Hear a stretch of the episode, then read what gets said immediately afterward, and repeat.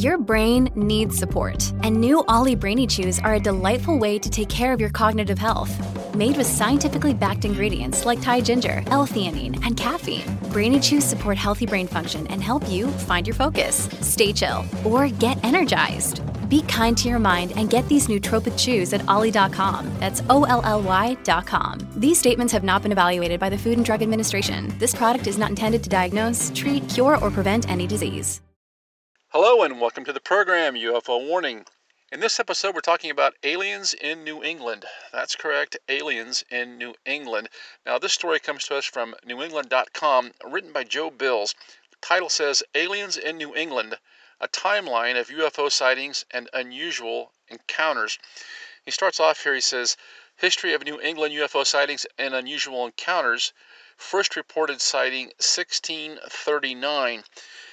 The first documented UFO sighting in America dates back to 1639 when Massachusetts Bay Colony co founder and governor John Winthrop recorded a secondhand observation of unidentified objects in the sky over Boston.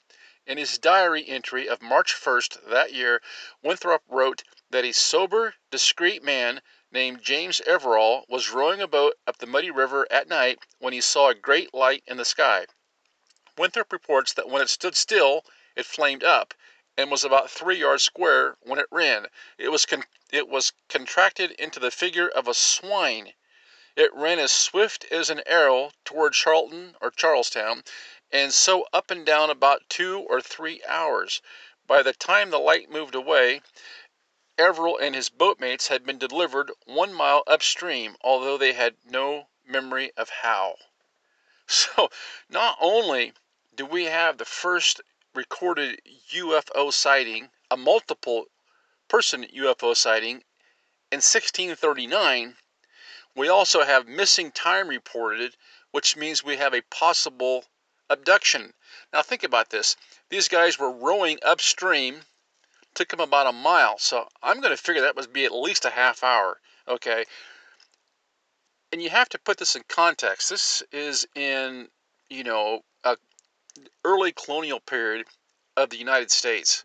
Uh, in that time frame, you wouldn't have reported one of these things unless you were absolutely certain you saw something. I mean, we're talking about the same era that people were being burned at the stake because they thought they might be witches. All right?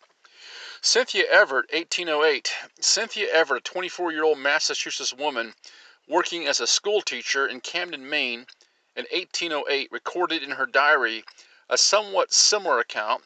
Her entry on July 22nd reads At about 10 o'clock, I saw a very strange appearance. It was a light which proceeded from the east. At the first sight I thought it was a meteor, but from its motion I soon perceived it was not. It seemed to dart at first as quickly as a light, and appeared to be in the atmosphere, but lowered toward the ground, and kept on at an equal distance, sometimes ascending and sometimes descending. Sounds like a classic globe darting around the sky. This is clear back in 1808, over 200 years ago. This was from East Mountain radar base It says 1961. During the Cold War, the U.S. Air Force maintained a radar base on Vermont's 3,438 foot East Mountain, named the North Concord Air Force Station. This remote facility started operating in 1956. At the height of its operations, about 175 men worked at the station. They lived in a little Quonset hut village, complete with store, bowling alley, and theater, about a mile down the mountain. In 1961, according to military reports, a strange object appeared in the skies above East Mountain and remained visible for 18 minutes. Given that the events involving Barney and Betty Hill happened just a short time earlier, some assert that this was the same UFO. The base closed in 1963 and now sits abandoned. Well, this is a, a mass sighting at a Air Force radar base installation. 18 minutes this thing is observed. But it seems as though the observation and the record of that observation, other than just giving us a cursory explanation, just kind of falls by the website, falls by the wayside. I mean, you have to wonder why wasn't there more investigation done, or was there more investi- investigation done and we just weren't told about it? Now, this is Barney and Betty Hill. Of course, this is a very famous sighting where uh, these two, uh, husband and wife, uh, reported being, abduct- uh, being abducted uh, onto a UFO after they went through hypnosis, and it really kind of opened up uh, a conversation about alien abductions. It says the first widely publicized report of an alien abduction in the United States was that of Betty and Barney Hill the Portsmouth, New Hampshire couple, the Portsmouth, New Hampshire couple, claimed to have been taken by extraterrestrials terrestrials near Franconia Notch on the night of September 19, 1961. According to their account, the Hills saw a bright light in the sky while driving home at about 10:30 p.m. Betty thought at first it was a shooting star, but then it changed directions and moved upward. They stopped the car for a closer look, and through binoculars they saw an odd shaped craft flashing multicolored lights. As they drove away, the craft, which they estimate was at least 40 feet long, followed them, eventually descending so low over the 1957 Chevy that they stopped the car. Again, using binoculars, Barney saw humanoid figures in black uniforms through the ship's windows. The Hills drove away at high speed. They heard some buzzing and beeping sounds, experienced a tingling sensation, and blacked out. When they regained consciousness, they had traveled nearly 35 miles south, although they didn't recall the journey. Later, under hypnosis, the Hills described being taken onto the ship, where they were separated and examined. Their story was adapted by journalist John G. Fuller into the best selling 1966 book, The Interrupted Journey, and the 1975 television movie, The UFO Incident. Now, as I recall, that whole uh, abduction of the Hills was reported as a fairly traumatic incident where these people are taken aboard this craft uh, against their will, it sounds like, and had these procedures uh, done on them. It almost seems like when uh, Betty and Barney stopped that car and got the binoculars out, it was almost like it was an invitation for, for these entities to just take them up as a first available specimen. That's what it looks like, at least. Now, this is from the Exeter incident, 1965. It says on September 3rd, 1965, one of the most famous UFO events of all time occurred in Exeter, New Hampshire. As with the Hill incident, this also turned into a 1966 bestseller by John G. Fuller called Incident at Exeter. At Exeter. Fuller reports that a police patrolling route that a policeman patrolling Route 101 just after midnight stopped to check on a woman parked beside the road. The breathless woman claimed that a flying object with red flashing lights had been chasing her. A few hours later, an 18 year old man arrived at the Exeter police station and claimed that while hitchhiking along Route 150, he'd seen a line of five bright lights over a house about a hundred feet from where he stood. He said the lights moved out over a large field and disappeared, and reappeared behind the tree line several times. After driving to the site with a young man, the same police officer witnessed the lights, as did another officer who arrived a short time later. Over the weeks that followed, authorities received about 60 reports of UFO sightings near Exeter.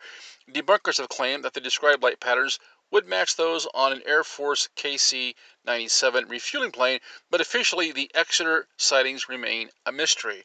Well, maybe the debunkers could explain to us how a KC 97 refueling plane uh, stays suspended midair for, I don't know, half hour, 45 minutes. That, that would be nice if they, if they could explain that.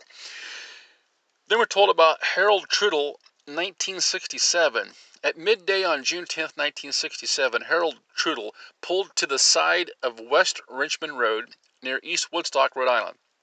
The 29 year old man reputedly had seen unidentified objects in the area before, and on this day he was determined to document them. So this looks to me like a, a potential eyewitness going out with intent. The 29 year old man repeatedly had seen unidentified objects in the area before, and on this day he was determined to document them. According to his account, he didn't have to wait long as a metallic dome shaped object soon approached. As the UFO hovered over the power lines, Trudel snapped pictures for about five minutes. He captured seven images, which would become some of the most iconic UFO photos, UFO photos of their day, but which sure look a bit like hokey now. You know, I kind of the, the article's been going pretty good, but I really don't like it when they start to interject their opinions on this stuff, and they don't have a picture listed here, right away at least, of this fellow's of this fellow. Now, you know, you can say what you want to, but the guy said he saw him. They've got the pictures, and until the pictures have been um, analyzed and they can show us that they're not UFOs, I'm, going to give them the benefit of the doubt.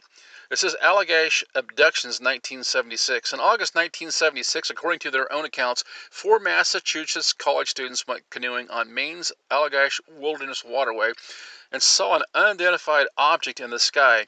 They described the sighting to a ranger the next day, but weren't taken seriously. It was suggested, in fact, that they had seen a searchlight that was being used to celebrate the grand opening of a hardware store in Millinocket. The students continued their trip and did not talk much about their encounter until years later when one of them, Jim Weiner, started having seizures. Weiner claimed to have had visions of humanoid beings levitating above his bed, poking him with needles. Under hypnosis, all four men described small gray aliens taking them aboard a spacecraft and performing medical examinations on them. The 1993 book, The Allagash Abductions, made momentary, momentary media darlings out of the quartet who appeared on the Joan Rivers Show and Unsolved Mysteries. In 2016, however, one of the men, Charles Rak, said that although the group really did see unidentified flying objects twice during their canoe trip, the rest of the story had been made up. His former friends dispute this. And this is a problem that we get into sometimes if we have these abductions, and then the only thing we have to fall back on is uh, recovered memories, recovered through hypnosis or whatever. Uh, it would be really uh, interesting to know if, if any of these fellows were ever examined for implants, because so oftentimes it seems like these folks that have these alien abduction experiment, experiments do end up with some sort of implant. Now, this is the Newtown Lights 1987. On May 26, 1987, commercial airline pilot Randy Etting took a nighttime walk near his home in Newtown, Connecticut. He often studied the skies where he walked, trying to identify passing planes. At around 9:45 he observed some orange and red lights approaching from the west. He got his binoculars and called his neighbor to come outside. Etting said that as the UFO passed over Interstate 84, cars pulled over to watch, and indeed between 9:30 and 10:15 p.m. more than 200 people phoned police to report a UFO. 200. That sounds like a legitimate mass sighting to me. The object displayed a semicircular pattern of very bright multicolored lights. Several drivers reported that their cars had lost power as the lights passed by. At about 15 minutes later, calls started coming in from New Milford, about 14 miles away, alerting authorities that the lights, reported by many to be connected to an object larger than a football field, were hovering there. The lights eventually vanished but the mystery remains. I think that's just fascinating. So you have this giant object appears to be traveling at about 60 miles an hour, hovering overhead where people can clearly make it out and they can make out the lights, which tells you that whatever it is, it's not flying, it's levitating. Okay, it's traveling 60 miles an hour approximately because it's going from one town to another town 14 miles away. It takes it about 15 minutes to get there. I thought all these are really overall a pretty well written article, and it's nice that when people call in or they re- they report these UFO sightings, it leaves a permanent record so that people can come back years later and they can compare the notes. And this is just a I think a great example of crowdsourcing the data for the UFO phenomena. Until next time, this is UFO Warning. Over and out.